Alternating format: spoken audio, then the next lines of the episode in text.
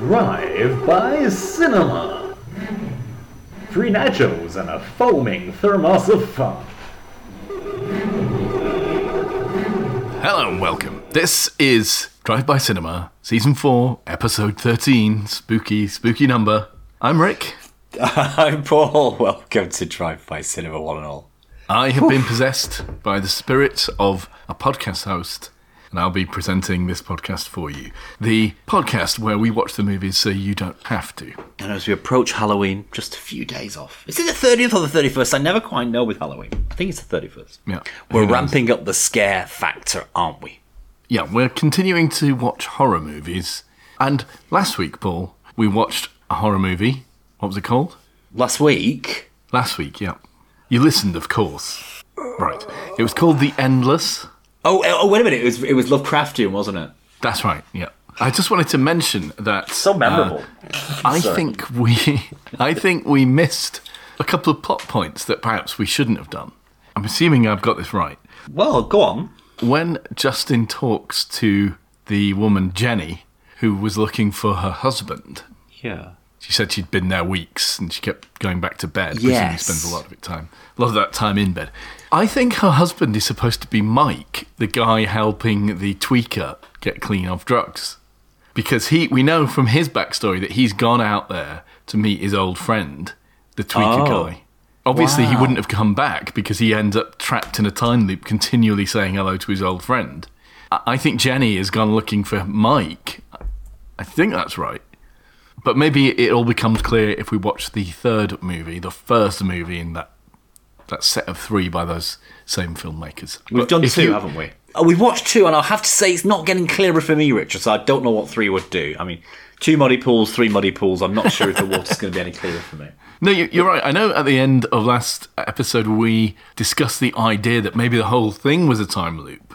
That maybe when we see them at the start, they've Now escaped. that from wasn't our IMDb. That's my own idea. Yeah, yeah. But the thing is, it doesn't make much sense, does it? Because Doesn't. they were talking about it like they'd they'd come out of there as kids or much younger and had grown up in there. The, the idea was that they'd been in the car accident. If they were always in a time loop, how could they have grown up anyway?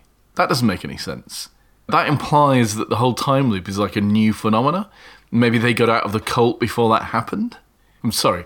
Obviously, you don't think it's a cult, Paul. We know Paul has no aptitude for understanding what a cult is. I think, Paul, you might be in high risk of being inducted into a cult because you just think it's I people being it was. nice to you. No, no, I did say that. I said at the beginning we can't, we can't Give the benefit of the doubt. Are they nice, these people? I said it was communal and communi- communitarian and maybe collectivist, which cults are, but many other successful societies share those features too. Fine line between a cult and a successful society, you could argue.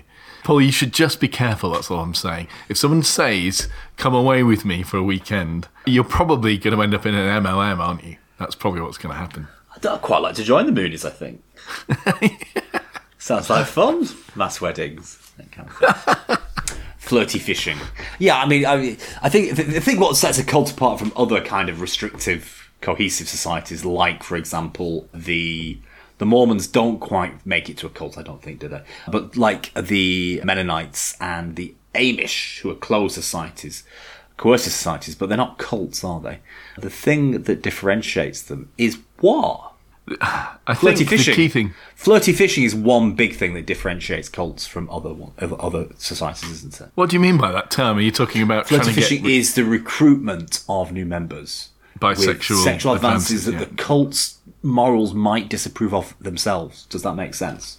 And that's what makes it Right. cultish. If you're a sexless society, but you can use sex to induct people into your society, then that makes you quite cultish, doesn't it?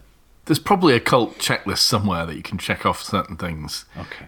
I guess it's to do with usually it's the veneration of a charismatic leader, usually alive. I, I think there's a witty quote, isn't there? The difference between a cult and a religion is that the, the the leader that's venerated is dead if it's a religion and alive if it's a cult.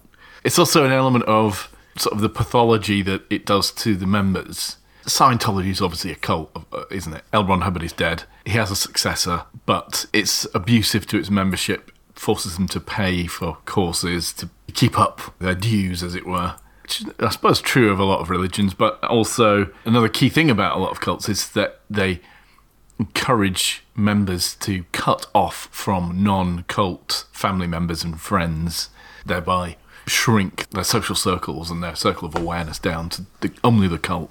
That's another common thing, which is what's depicted in this film, Paul. They, they're shunning outsiders, aren't they? Yes, yes, they are. I don't deny that. It just wasn't obvious. As I said, we enter the camp. That wasn't obvious, was it necessarily? That's how they get you, Paul. If someone invites you away, key thing that cults do, they get you out of your normal environment, your normal day to day routine that keeps you on a, a level playing field. And then when you're all out of kilter, they can sell anything to you. Away days, res- residential days, weekends, that kind of thing.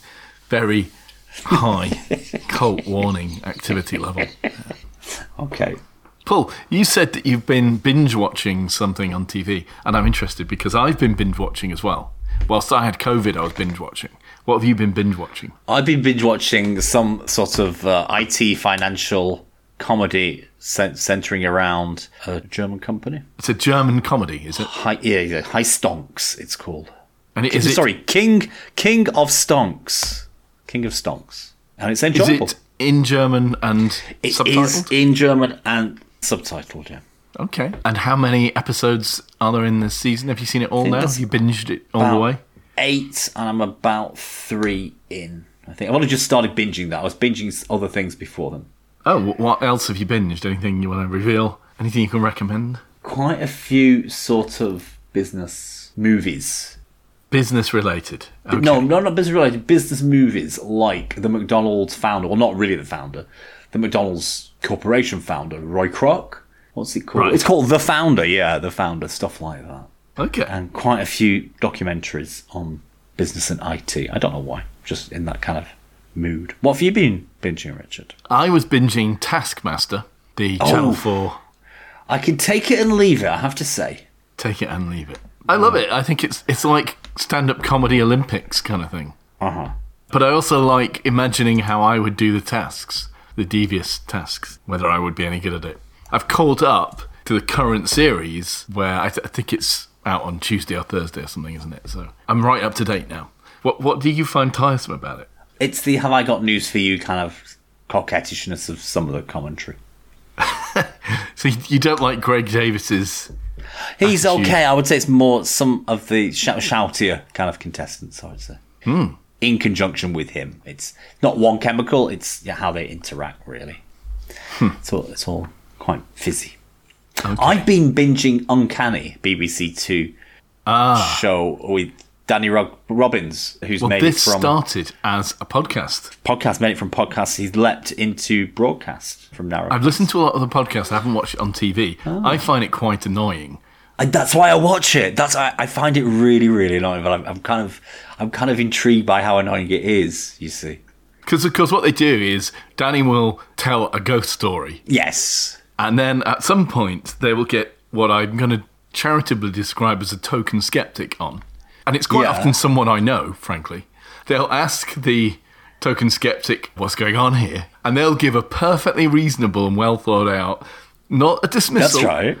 but you know, a very reasonable sort of discussion about how people can fool themselves, tricks of the mind, pareidolia, and we don't know the facts, and can we really be certain that this story is exactly as it's been told, etc., etc. That sounds like last, last night's episode, Richard, almost entirely. Yeah. And then Danny will go, "Oh yeah, but forgetting about that, but nothing can explain how spooky this was, can it?" You know. So, so, well, that's it. I think Danny is like he's really stir. He does stir the pot on both He sides. stirs the pot. He He, does. he does like to lean towards the non-skeptic side, doesn't he? After he stirred the pot, he rests his wooden spoon de- deliberately to one side.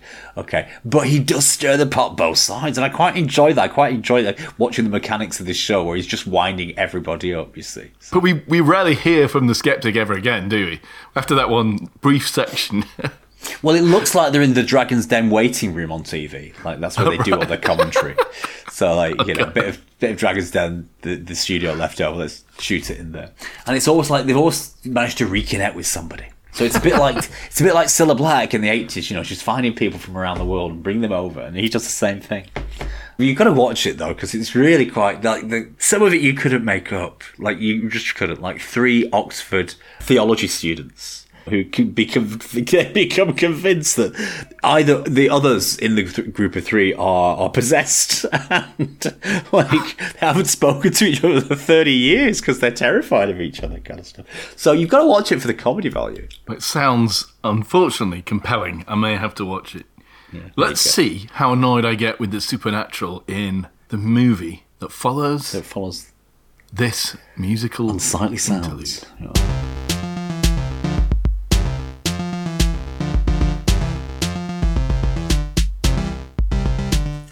All right, Paul, come on, talk to me. Yeah, that's what I said to ChatGPT uh, to find out about this movie instead of actually watching it. Please, ChatGPT, write a review of this movie for And me. it said, it said, yeah, I'm happy to talk to you. You know, I was like, no, no, no, talk to me. He said, okay, talk to her. It's a Spanish movie from 2008 with Pedro Almodovar. I said, no, talk to me, the movie from 2023. And then it, then it said, oh, 2023. Sorry, can't give you any information on this movie because I'm only surveying words from up to September 2022. So I had to actually do my homework on this one. Yeah, Talk to Me 2023, apparently distributed and partly financed maybe by A24 in the US and US alone, but is an Australian production in this made in the deep dark suburbs, very atmospheric suburbs of Adelaide, I think. oh, I didn't maybe know not. That. I didn't know that I'm not stuff. It's the product of two brothers, right? Yeah, now, well, backstory on these guys. Oh, you They are they are YouTube gigantic. They're, they're huge on YouTube for making skitty comic short scary shorts. I didn't know that. Uh, I don't mean speedo shorts. I mean like short movies. Danny and Michael Philippou? Philippou? Yes, Philippou. Correct. I don't know how you pronounce their name. I think it's Greek, isn't it? But they haven't done many big movies. This is their first one, I think. It's a good start, right? I quite enjoyed this movie. Did you enjoy it? What did you think, Paul? I was impressed because, Impressed. That's a good word to use, yeah. like, do you know the Sidemen on YouTube? No, They're a group I don't of think six. You might think late teenage men from the UK. Actually, they're thirty to thirty-one. The big, the most famous one is the guy that had a fight, boxing fight with is it Logan Paul or Jean Oh, God. or Paul Jean Jean? I don't know. His Fucking name is hell. KSI or something like that. Oh, KSI. Right, yeah, yeah. Right, he's one of the side men, or it appears there. Recent. They've name checked these these brothers regularly, Right. and they're kind of in the What's same got to do with the movie? Right. YouTube production universe. I think so. It's all yeah. They're they're very much YouTube producers, very much YouTube content creators, and this is the first time they've jumped into formal, if you like, serious movie making. And I thought it was a really really good start. Yeah. I really don't like this habit of these YouTube stars doing fights and boxing matches and stuff. I think it's I think it's disrespectful to boxing, and I also have come to hate boxing as well. So I hate it both ways round. it doesn't doesn't preserve any of the dignity of the sport, does it? Where, and well, I think the sport is dignity, I mean, already. like I, I love Muay Thai, and then I got to Thailand, okay, and I got to watch, and you know the Buddhist praying, the whole tradition of it, and the fact that that trumpet atmosphere is it's really quite when you're in there, it's electric, and the, and then the first fight came in, and it was just the blood flying out of the ring, and just the horrific crack of bone on bone, and the terrible, terrible state these little 17, 18 year old, 19 year old boys were in. It was just really kind of like when you get in the flesh, either. I think either you've got a taste for it, you just think this is just barbaric. Do you know what I mean? Again, my objection is I just don't. These people are doing things to them, to their bodies, to themselves that are not recoverable. You know, it's the long term No. effects are going to be. No, I mean you just have to be close up there and hear it. You, it's just, oh, it's just. I don't know actually how they do it, you know, because I think anybody else would just be knocked out by these things immediately. Do they get used to? Should, does the brain learn how to react to it or something? I don't know. Maybe they, maybe they don't have any common sense to start with, let alone getting knocked out of it. Anyway, Let's get back to our scary movie, Paul. yes, talk to uh, me. So we get a bit of a setup, don't we, at the start, which is we see an exterior shot, nighttime. There's a wild party happening in a house. What a crazy party! It- it- crazier than Bodies, Bodies, Bodies, which we reviewed maybe half a year ago. Maybe it was a year ago now. I don't know. Some dude who I think is called Cole. Uh, Yeah. we learn later. Long-haired dude is going around the party. Looking for his brother Duckett. Duckett. I thought it was saying Duncan, but you're quite right. It is Duckett. He comes to a locked door. He breaks it down rudely. It's not his house, is it? Inside, there's a guy sitting hunched over, shirtless, Yeah. with scars, I think, on him. He grabs him out of there, as it were, berating the crowd who are videoing on, on phones. as they get downstairs to the kitchen or something, Duckett stabs him Suddenly, and then stabs himself. oh, violently in the head with spurts of blood and to the screams of the onlooking crowd. Yeah. Who are no longer videoing the whole experience. Yeah. I'm, I'm just realizing I'd assumed I'd assumed that this guy, the long-haired dude, died. Yeah, But me too. Actually, we see him later, don't we? So We do, but he- not for a he- long He time. didn't and die. really, it's not connected that strongly in the movie, is it? Apart from if you remember what his name was, kind of stuff. Yeah, this is just setup stuff, and it comes back later. Nicely done. We now focus on a young woman who is at what you might assume is a funeral. Everyone's wearing black. But I think we learn actually it's a memorial service like a year after Yeah. the death, isn't it? And it's the death of her mother that's being commemorated. And we also see two little kids, little scamps, waiting for a pickup. Yeah, no, this is. I mean, it's quite. They're having a you know a funny little conversation, weren't they? Whilst they're waiting to get picked up on on the curb by whoever's coming to pick them up. What were they talking about? Cigarettes, I think. Yeah. Yeah, one of them's been given a cigarette. They've never smoked before, uh, and indeed, kids these days don't don't go for No. cigarettes, do they? Perhaps intrigued by the novelty of it, one of them is about to smoke it. I think he lights it, but doesn't put it in his mouth. I was just. it- It's quite a humorous little uh, sort of Gen. Is it Gen A now? Conversation they're having, like, "Oh, you're such a fetus," kind of thing, instead of saying they're immature, kind of thing. So that's a whole. They're a also whole commenting. They're commenting on the Snapchat picture of a friend of theirs who Yeah. one of them thinks looks like an elf. That never really comes back. I don't know quite why that's in there, but anyway. Is it, is it just to indicate that Riley maybe is a bit sensitive, possibly? No, I don't know. I think it's to indicate that Riley is a little bit left curve, kind of outside the ballpark in thinking. And I think it's just to indicate that they just like to, like that generation, they just kind of, they kind of rip shreds out of each other, but they don't really care about it, do they? I don't know. Thing is, Riley. There's two, these two kids. Riley is kind of younger and smaller looking. There's Yeah. James, who's a bit bigger and tougher, and the one with a cigarette. James looks a bit more like a rugby player, doesn't he? He does, yeah. Riley looks a little bit more like an alien. it struck me that Riley is keen for the approval of his mate. And because Yes. initially he's dead set against doing anything with a cigarette, but I think he does it He does or considers it because uh, his mate is talking about it. So I think he's quite keen for approval from his peer. Better group. earlier, better earlier on. I think just get get that peer conformity out of the way if you can do. yeah, so Riley looks a bit more like an alien, but a very photogenic alien, has to be said. The girl that we'd seen at the memorial service shows up in a car. We learn that her name is Mia. Yeah, she picks up Riley, who's the brother of her mate, apparently. Her mate, Riley's sister, hasn't turned up, so she's offering him a lift. And on, on the way, they start enthusiastically singing Chandelier by Sia. really enthusiastically. It's, it's a good song. And It is a good song. A It's good, a good car carpool. karaoke. Yeah, num- yeah, exactly. Yeah, Carpool they're, karaoke. they're really belting it out. Well done. I, I was impressed by by the effort and the release they were achieving through this through this uh, song. But Mia very suddenly stops the car. We can't see initially what's happening. Stops the car, turns the music off, and they both sit there looking a little bit shocked. And what they see, and what the camera now reveals on the road in front of them, is a dead kangaroo. Well, no, it's not a dead kangaroo, is it? It's an injured kangaroo, distressed. Now, can I just stop you here? What was the movie? I mean, obviously, there are some very light body, body, bodies kind of connect. You seem obsessed association. with that movie, Paul. You've mentioned it five times. Now. Yeah, bodies, well, bodies, I- bodies. well, Which twice. means you've said But- the word bodies like 15 times. Well, but there, there, there are some light associations. However, at this point, I had to reflect on a movie. I think it's is it Hereditary, where there's a dead deer Yes. on a road. Yeah. Ah, That's right. Is it hereditary? And it causes the young sister to have her head chopped off. Spoiler alert. that's right. Yes. Yeah. Yeah. So I was thinking, oh my god, nothing good after that movie can come from finding roadkill or near roadkill because this poor kangaroo. I think it's a Joey. No, it's not. It's not a Joey, is it? I don't know what kind of kangaroo it is, but he's rasping awfully. No idea what its name is. No, no, it's just a kangaroo. It's a pretty common trope, actually, isn't it, to find roadkill or have road kill related things happening in horror movies.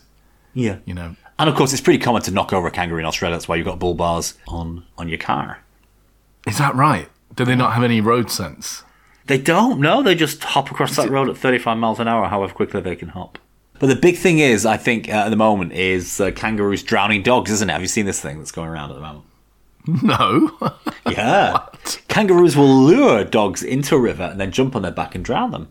For what purpose? Sport, we think. Well, okay, no one can ask the kangaroos, I guess. That's pretty unpleasant, isn't it? Have you seen those male kangaroos and like their upper body upper body mu- mu- muscle definition? Oh, they're hench, aren't aren't they? Yeah, It's just crazy. I, I'm, it's really rare to see an animal with so little fat and so much muscle, isn't it? Is that why they're so tasty? Aren't they an intelligent animal, Richard? I mean, they drown dogs. They must. They're cleverer than dogs. Let's put it that way. I see. Yeah. Riley suggests putting the kangaroo out of its, out of its misery Yeah. because it does seem to be crying, as he puts If you've it. ever been in this situation, it's so difficult to put an animal you know suffering out of its misery. Well, especially a big animal. How are you going to do it? Well, you suffocate it. Unless you have a weapon. Suffocate. What, you're going to put a pillow Well, I think the it? idea was drive over it. That, That was Mia's plan. Yeah, she backs the car up, goes to drive over it, but she hesitates. Yeah, I think the I think she's squished white matter is what she's stopping it from doing, isn't it? Well, also, it's going to damage your car in all probability, isn't it? Yeah. My mum once borrowed my car. Oh, here we go. Um, is this he- past? uh, is this past insurance claim? What do you call it? The time of limited statute of limitations. Uh, Is it twenty years on, Richard? She hit a pheasant or something, and Oh, yeah. the head Oh, yeah. of the pheasant smashed a hole in the bumper. Oh, of course, yeah. yeah. I mean, my mum killed a horse with a mini.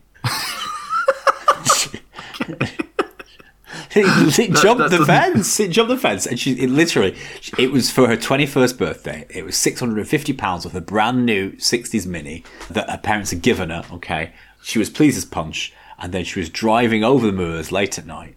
All of a sudden, a horse jumped onto the mini from over a hedge. Oh my god, it sounds like a horror story. It sounds like a horror story, doesn't it? What, did she do? Do you have any more details? I don't know, but my grandma was so fucking furious with her because obviously I don't think you could claim back. I don't know if you could claim back cars on insurance like you can like you can these days. Now it's a lot of money, equivalent of ten thousand, twelve thousand pounds these days. I'm sure. Yeah. So yeah, I, I think the thing is my grandmother blamed my my mother for a, a, a rampant random horse. Yeah. Mia doesn't get involved in trying to run over the kangaroo. In fact, she drives around it, doesn't she? Yeah. Possibly regretting it. I think Riley maybe berates her for doing so. And possibly, I don't know, setting setting some sort of cosmic guilt or karma her way, maybe. Wasn't it there to indicate something about? This comes up later, doesn't it? She, I don't she know. Well, it was there for a contemplates a, mercy killing. She Yes. contemplates a mercy killing at the end of the film, and I think either this is setting right. up to say why she might hesitate, or perhaps Or to reflect back. memory of this event encourages her to do the right thing the next time. I think that's the idea. That's the idea, yeah. At this point in the movie, I think if I wasn't also reading along the synopsis, I, I wouldn't have really understood the family dynamics at this point. I thought it was like Home and Away, where everybody's adopted. Yeah. I thought it was like like a, a mixed race adoption family kind of thing, where everybody comes in and stays for a while with Uncle Max and then moves on, kind of thing. Because I was getting Home So Away Mia vibes. has lost a mum. Yes. She doesn't live with her dad. She's estranged from her dad now. They don't talk. Ah. We saw that briefly at the memorial service when her dad tried to talk to her, and it was really awkward because she was trying to do the washing up, and he couldn't. She couldn't hear him.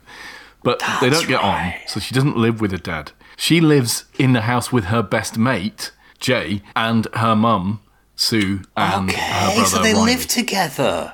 They live together. That's right. Yeah. Okay, so when a dad didn't was get that. So, okay, well no, because when a dad was in the I was reading kitchen, synopsis. when when the dad was in the kitchen, therefore that for me indicates I know there's a memorial service, but you wouldn't Yeah. think that he's therefore leaving the house after the memorial service. Yeah, so in my mind, I was assuming that Mia lived with her dad. Sorry about that. Well, I think she notionally does, but practically doesn't.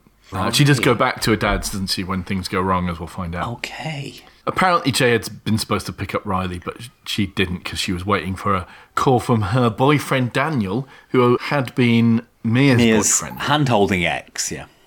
Again, it's more home and away stuff here, isn't it? They sneak out that night to go to a party. Oh, That's c- well, I mean, there's some there's some really funny dialogue from the mum here, isn't there? Mum, who is play, who's basically is Eowyn, Eowyn from Lord of the Rings, by the way. Ah, right. That's where you know her from, Paul. Probably. So twice, mum mum is just Lord of the Rings fan, aren't you? Mum, is just Dialogue from the mum, Paul. That's what you were saying. Yeah, okay. So uh, yeah, there's two separate like funny occasion dialogues uh, where mum is just not dealing with any bullshit. She's gonna call the kids out on what they're doing, kind of stuff. Maybe three times actually. The third time where she makes reference to their sexual activities. I quite enjoyed that. It's like little humorous interludes before the horror begins. The thing is that Mia's got a little video on her phone where she's showing what I'm going to describe as paranormal shit. I think it's supposed to be a possession or something, but they're seeing Yeah. some kid in the throes of convulsions and speaking in tongues or something. And so they're sneaking out to a kind of meeting, a gathering where this stuff is taking place. So they all arrive at this place. There's a bit of friction between like the host and Mia, I think. Haley, yeah, Haley. Haley, that's right. She's the party host. Josh is like a psychic. He's like the big rugby playing guy. A bit older than everybody else, it would seem. it's time for the big event, this whatever paranormal thing Dun, they're going to do. They ask for a volunteer. Mia volunteers, doesn't she? She sits down in a chair and they tie her up. Then Haley explains the rules. She says they can't stay for more than 90 seconds or they'll stay forever if you die when they're in there. She then lights a candle. She Um, pulls out A papier mâché hand. No, it's not papier mâché. sculpture of a hand, I'm going to describe it as. Uh huh. It's like in a in a pose, isn't it, with the hand kind of open. Apparently, it's supposed to be a genuinely severed, embalmed hand covered in ceramic. covered in ceramic. because it is clearly ceramic, as they as is commented in the film. But yes, the idea is there's a real hand inside. Mia is told to hold the hand like she's shaking hands to it, and is told to say the words, the magic spell, while she's holding it, and the candle is lit. You start off by saying, "Talk, Talk to, me. me. Yeah. Talk to me, yeah. Well, she does that, and immediately she just well, she's just wowed, isn't she, by whatever she sees? I think we see what she sees, don't we? Yeah, we see like an old guy sitting there that wasn't there before, not, not just a random old guy. And he's uh, he's you know he's got various states of decay and kind of ghostliness, hasn't he? Well, I don't know. It's a very quick flash, but it's clearly something that doesn't belong. No one believes her initially. Certainly her friends don't believe her. So she has to prove it. So she grabs the hand again and repeats it Talk to me. And this time she sees a different spirit. This time it's a woman with a slimy face and one eye popping out or bulging. That's right. Yeah. And then she has to follow up. Haley's instructing her by saying, I let you in. I let you in. At which point, she basically becomes possessed by the spirit and she starts laughing maniacally. She points at the door, saying, There he is, and points at Riley and says, I like you to him, or something. Everyone's freaked out, of course. Mia is not behaving uh, herself, as it were.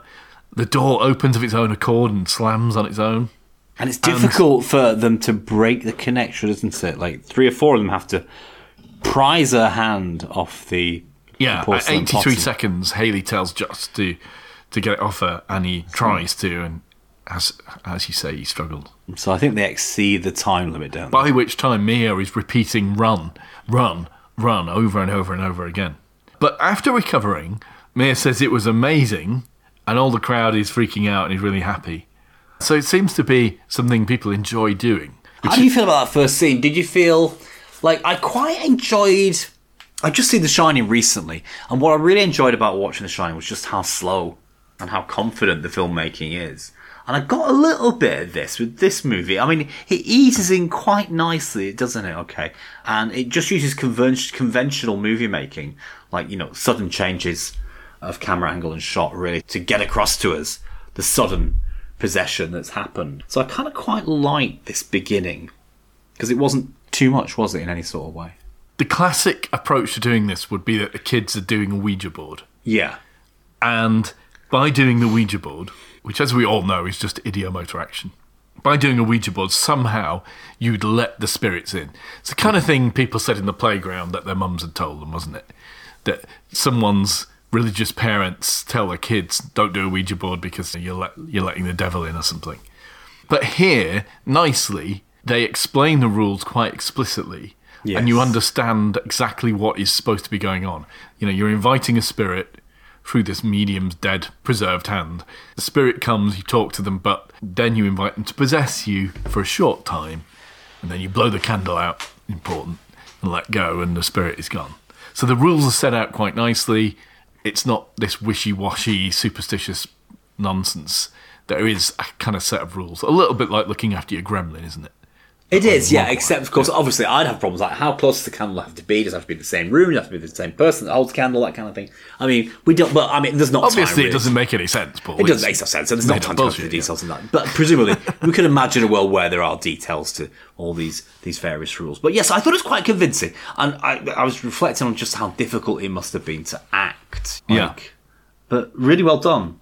I was convinced. The other nice thing about this film is they get the dynamics of the kids. I think that's really well done. It is, yeah, isn't it? It's It's like Skins again or some other like gritty kind of kid-based drama, and it's, uh, and it's yeah the family dynamics in the household are also good. Yeah, so it's all quite well observed, and it avoids a lot of the standard boring like um, Hall- Halloween or horror movie tropes, doesn't it? That, that tend to afflict these things. yes, That night, though, Mia is going to bed in the camp bed where she sleeps in in that her friend's house. Riley is scared because, uh, by the way, he, they'd taken Riley along with them. He insisted on coming at some stage, and so even though he's quite young, he'd witnessed all of this terrifying going on. yeah. And at night, he's a bit frightened. He tries to go to his sister's room, but she wants none of it.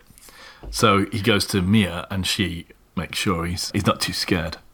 Mia talks about having a nightmare that she has where she looks in a mirror, but her reflection has gone. She also explains that her mum died taking too many sleeping pills, and that she'd scratched the door of the bathroom where she'd taken them, trying to get out, uh, and her dad couldn't open the door because she was lying against it when, when he figured out that she was not not, not conscious. So, you know, she's sharing these stories with Riley, and as Riley dozes off, we see creepily a rotting kind of hand sort of petting him as if Mia's hand is itself Yes. a dead person's hand. Very subtle, wasn't it? You could have easily missed that. So, do we cut to the next night where they're doing this all again? Stupidly. Yeah, they've arranged to do it again. They're kind of hooked on it, aren't they? Oh, and Daniel arrives, and this is this is where I think the bit you're talking about, where she quizzes all of the kids about what plans they have. I think they've invited Hayley round to their house because Mum is going to be out, haven't they? And she's saying, That's you know, what are you right, gonna yeah, yeah. She bans Daniel from Jay's vagina. That's right. Yes. Yeah. This is the moment, I think. Hayley arrives with a bag with the hand in it. This time, Daniel volunteers first. And this time, Daniel goes through the thing, lets somebody in, convulses as he's being possessed. He goes kind of crazy, doesn't he? And he starts looking lasciviously at Mia, knowing that they had a bit of a history of quite chaste boyfriend girlfriend relationship. Obviously, Jay's not going to be too happy about that, is she? Uh, But he seems to be having a very sexual experience, doesn't he? Yeah, I'm not sure what's going on there. He winds up falling on the floor, humping the floor. Humping the floor, you're right. Yes. Sorry, I And the dog comes in and kisses him, and he enthusiastically kisses it back. So we're still very much in the comedy horror area, aren't we, really? Yeah, we are. Yeah. Daniel's obviously upset by this and wants Hayley to delete the video of him snogging a dog. and then he storms out. Mia volunteers to be next as long as the dog is locked out of the room. and we see them doing it over and over again, don't we? That's One after the other. Yeah. One after the other, yeah. culminating in Mia singing in French at one point. And then Riley asks for a go. Jay's dead set against it. You're too young. No, no way. You can't. Which is do it." fair enough because he's 14 or whatever, yeah. After an argument, eventually Jay leaves the room. Riley kind of sweet talks Mia into letting him have ah. 50 seconds only possession time. I don't, I don't know why everyone's so keen on this. Nothing about this would appeal to me. In the remote chance that any of this could be plausible or real, there's no hope I would ever be keen to do this, Paul. What about, Well, what are you, you? a sta- are you were you ever a standard teenager? Did you enjoy smashing bus stop glass? No, Did you enjoy jumping off bus stop, potentially breaking legs? no, no. Did you enjoy playing chicken with fast moving cars? Are you are you trying to suggest that I'm not a normal person for not wanting these things? I'm, I'm asking if you did these things, Richard. I, I don't not know because these I things. didn't do these things either. No, uh, well, you're probably in the same boat as me then, in wondering what the fuck they would do. Yeah. no, right, okay. So I went to my first, like, well, I, I went to several parties, like when I was 14, 15, drinking, or where people were drinking beer.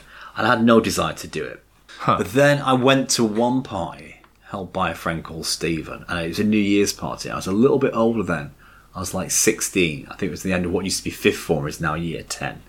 I kind of deci- I, I kind of saw people having so much fun doing what they were doing, like the boys hitting their own faces in front of the girls and stuff like that, and uh, like that kind of stuff. I, I thought I- I'd had a little bit of wine. I, I convinced myself if I just try to enjoy it, I'll see what the fun is. And I so could hit my face in front I could hit my face. And so I drank lots of wine, and then I smashed the neck of the bottle of wine. And then what I thought was cool was to drink from a jagged wine bottle. I mean, that is pretty cool, not gonna lie. And that was my first time trying to fit in with peer group pressure kind of thing. I mean, I- I'd had no peer group before that because I singly didn't mate with anybody at school.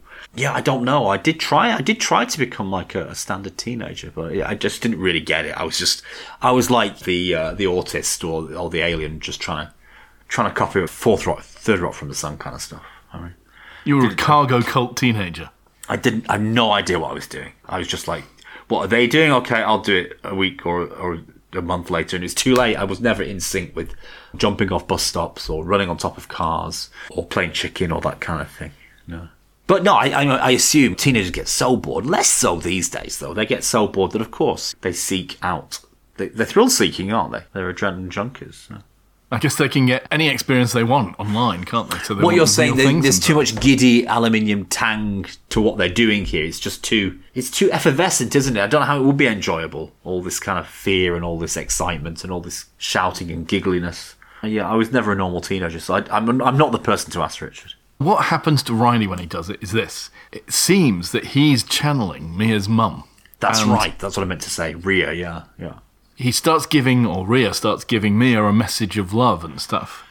And Mia, obviously, she's begging now for, to keep going beyond the 50 seconds that they've imposed. Selfish Mia. And Riley starts really convulsing and starts smashing his head on the table Attempted very suicide, violently. yeah. And then he tries to remove his own eye with his fingers, just clawing at his own eye.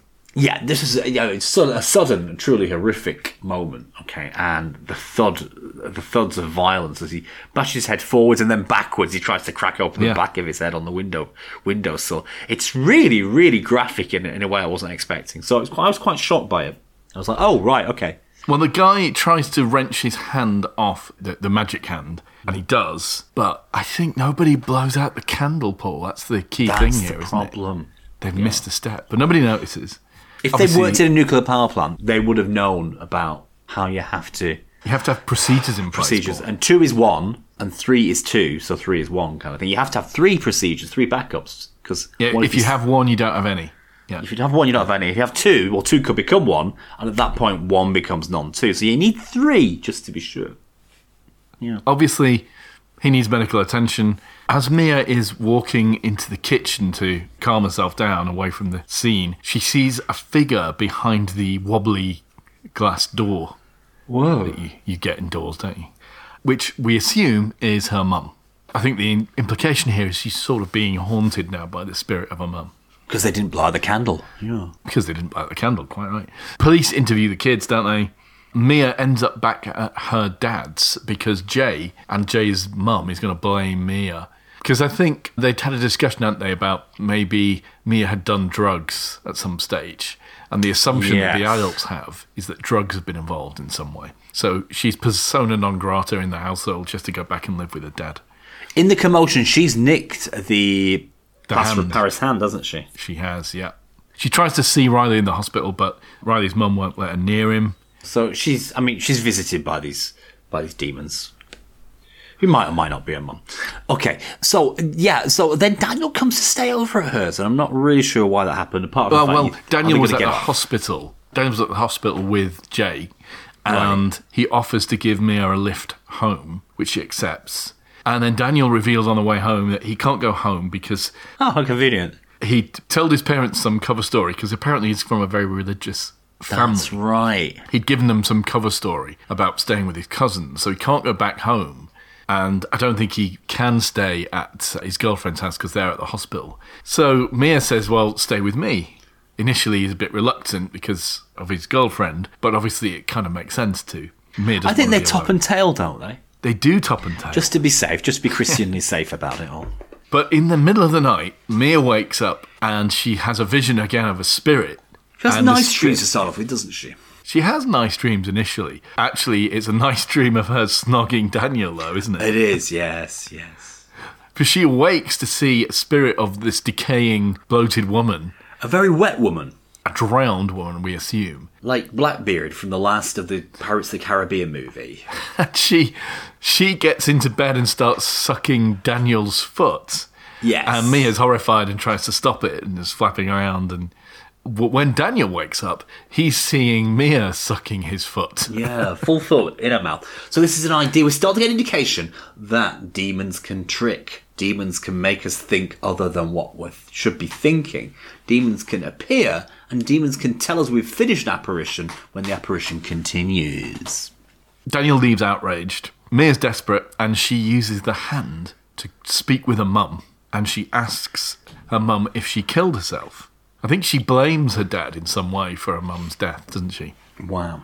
Her mum's spirit says no, she didn't kill herself, she would never do that, but that Riley needs her help. Now, at this point, you're thinking, wait a minute, is this demon telling the truth or is it being manipulative? And I think we have to come to the conclusion that one, it's being manipulative, and two, maybe it's just a mask and it's not really her mum. To whatever a spirit can be somebody, to whatever extent. Meanwhile, Jay in hospital is being looked after by his sister and his mum. At some point, I think his mum is away. He goes crazy, tries to bite his sister, and then bashes his head on the tiled room, bathroom wall kind of thing. so he's still trying to commit suicide. Uh, But he also starts licking the blood off the floor, doesn't he? He does, yeah. Clearly possessed still in some way. Now they've all decided. The kids have all decided. Over time, he will. His body will expel the spirit. He will gain, get gain strength. But it doesn't seem to be happening, does it? Well, that's what they're told because they go and see the guy that Hayley and a, a, a friend got the hand from in the first place. And that person is Cole. Is that right? The guy from the beginning, yeah. yeah. He seems to have recovered from being stabbed, shanked all the way up his abdomen by his brother. Cole tells Hayley and the, the other guy to stop fucking up people's lives by playing with this stuff. I'm really with Cole on this one. Yeah, clearly he's the I smartest think cookie. the, what the movie does well is it really uh, allows us to vic- blame Victim these blame. two. You know, not victim blame, but because these two never really get anything happens to either of them, does it? But yeah, like what's her name? I've forgotten her name. Sorry. Hayley. Hayley and and and, Ro- and Joss. Is it Hayley and Joss? It's really easy.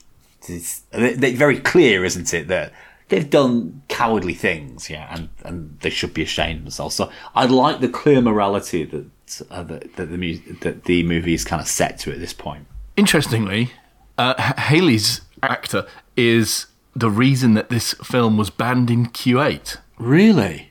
because Zoe Terakes, I think her name Yeah. is, identifies as non-binary transmasculine, Right. and in Kuwait apparently that's not acceptable. Bizarre. wow. That's a fact I learnt from IMDb. Right, so Mia has an idea. They've figured out now that they never blew the candle out.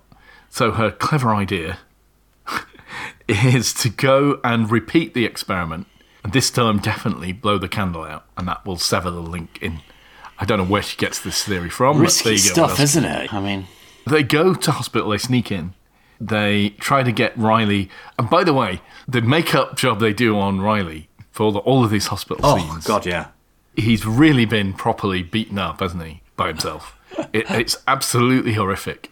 It's probably some of the best makeup prosthetics work that you've seen on, on this kind of thing. So they try to get Riley to hold the hand, but he can't really do it. He can't speak because he's got he's been intubated, hasn't he? So Mia says talk to him. Fairly obviously that doesn't work. Mia then has this idea of trying to contact Riley by using the hand herself, hmm. on the principle that if he's been possessed, maybe his spirit is in the spirit realm and they can get to him. I see. That was that, that was about. Okay. It doesn't. Well, I mean, it's a crazy idea, but there we go. In the, in and then the we see him writhing universe. in like a sea of sort of bloody bodies, don't we? I think. Well, first she does this. She holds the hand, talk to me. A girl appears. She asks, "Can you take me to Riley?" That's right. And then she sees Riley surrounded by all these dead people who are kind of mobbing him, as it were. She He's can't in limbo. I think the idea is some purgatorial limbo, isn't it? Between That's life right, and yeah. death kind of thing. Meanwhile, back at Dad's, she, she, she goes back to her dad's place.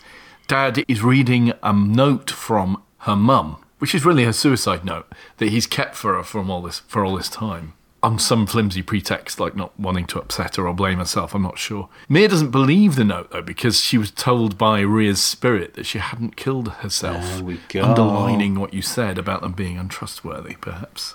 So there we go. I think this idea is well, at what point do you trust a potentially malevolent spirit and what they're saying? Do they can they lie? Can they manipulate? And if they're lying and manipulating, is it in some sort of mechanical way or or what? I mean, begs questions, doesn't it? But I think we we come across the idea that is she seeing dad as dad or is she seeing a spirit pretending to be dad at this point? She doesn't know, does This she? is it. This is it. Because when she's alone in a room, her mum's spirit is saying to her, "It's a lie. That note was a lie." Hmm. And she hears a knocking on the door, a violent knocking and a shouting. And her mum's spirit says that isn't her dad. Yeah. They are impersonating him. They could be impersonating her mum as well, though, couldn't they? That's right. But indeed, So- the door bursts open, and something that looks like her dad, but is like decaying, like a zombie dad, comes in and starts struggling with Mia. She winds up on the floor. It's on top of her and attacking her. Of course, and this is how she accidentally manages Yeah. to stab her dad in the neck with scissors. Because during the struggle, she's reaching for the only thing she can find on the floor, which is a pair of scissors. And then we see her real dad, as it were, outside the door. He breaks into the room. He sees Mia on her own, lying on the floor in distress, apparently. And he goes over to her to see if she's okay, sort of right over in front of her. And she was in the process of grabbing the scissors under her bed and immediately, reflexively, reflexively stabs him in the neck with these scissors. Yeah, so we get this sense with Mia is that she she's always somebody who not becomes selfish, but I don't know what the thing is she consistently does here is that she she maybe She's to blame, Paul, in this She's film. to blame, She's really. she? Yeah. She's the one who's instigated all of this. she doesn't come out looking good, does she? Really? no, she doesn't. No. Well, she doesn't come out of this at all. She's does she? told not to go it. and try and help Riley. She's told not to let Riley go into a trance. She's she's supposed to put the kangaroo, kangaroo out of misery, and every time she just doesn't do what she ought to do. You know, uh, I think that's the thing. Is she doesn't do what she, she she ought to do each and every time. Naughty Mia, bad girl. But she's still convinced she's got to fix this for Riley because what she saw of Riley in the spirit world was that he was in pain, apparently. Yeah. Now we get to the injured kangaroo, don't we? Yeah. Jay in the hospital receives a call from Mia. Mia is saying that she now knows what to do and she tells her to come to her place. It's a ruse. Jay leaves, but we see Mia is in the hospital car park waiting for her to leave. Oh, sneaky. Only a demon could be that sneaky, I think. She goes in, knowing now that Riley is alone. Or actually, sorry, his mum is still there, Sue is still there. They're reconciled, don't they? Sue has heard that it's not about drugs anymore. Yeah. Well, also, because Riley went off in the hospital, she's aware that it's not really Mia's fault. That Yeah. Riley must have had this break. Anyway, it's not Mia's fault at all. So she apologizes, they reconcile, and then Mia says, Can I have some time alone with him? Oh, Yeah, all the meantime hallucinating uh, or equivocating Riley with an injured kangaroo. yeah, okay. It's not going to end well, is it? It seems like she intends to kill him with scissors. She brought scissors with her. She hesitates, though, she can't do it, just like with the kangaroo. And Jay is, meanwhile, she's gone to Mia's dad's house and found Max, Mia's dad, has been stabbed. She immediately calls home and obviously is coming back to the hospital. We next see that Mia is pushing Riley in a wheelchair toward Towards a busy highway. a dangerous road. We know it's dangerous because it's got all a load of those flower memorials people leave by the roadside. Oh, well spotted. Yeah, okay. So there's obviously a bridge over it and a, a, a, a ravenous or ravenous drop towards the motorway.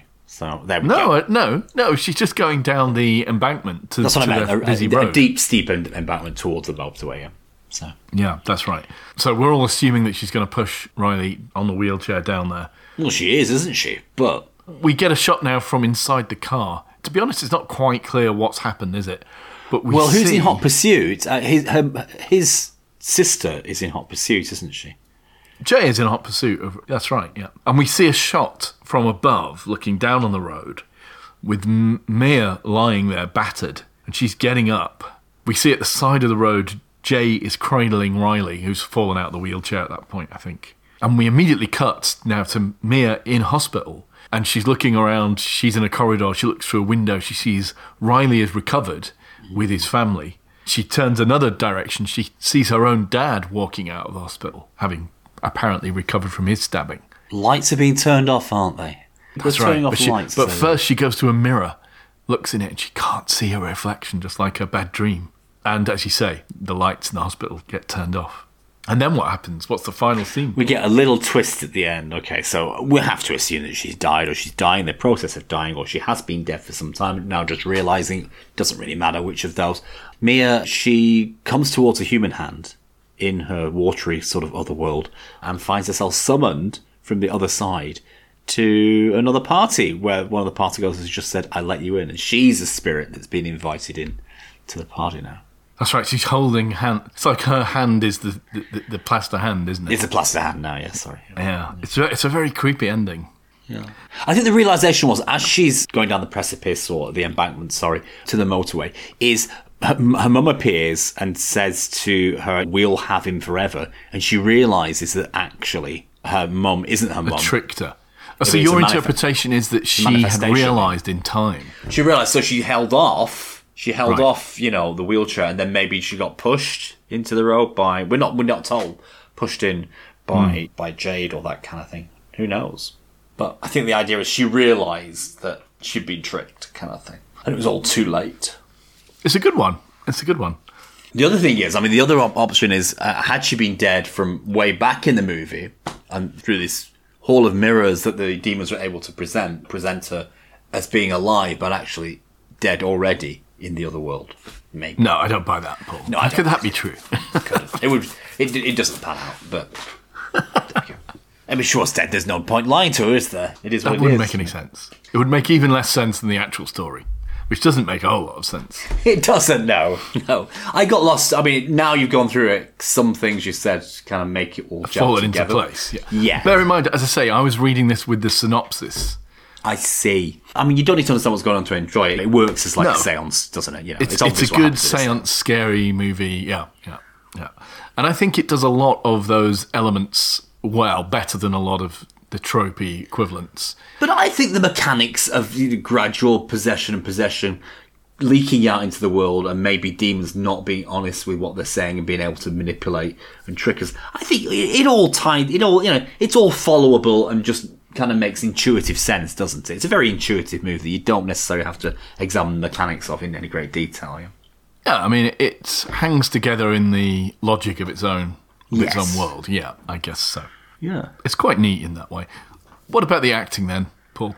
Well, this is it. I think what stands out about this movie, eh, for, I don't know where they found these actors or who this production and directorial. I think this was Sophie Wilde plays Mia. I think this was her first screen role. I. Yeah, I mean, captivating. Really well done. She kind of does kind of slightly icky sensitivity, creepy teenage girl really well, doesn't she?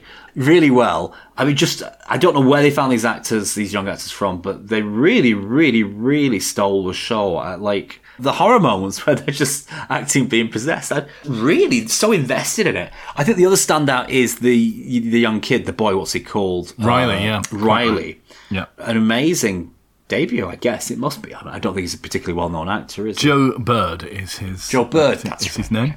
Who, like Timothée Chalamet, is very otherworldly, like photogenic in a strange way, isn't he? So we're probably going to see bigger things from both of these two, I'd imagine. So for acting, I'll give it an eight. I'm going to give it a nine, particularly because they're such young actors, and it was like really, really. There's nothing hammy about what they did. It was really convincing.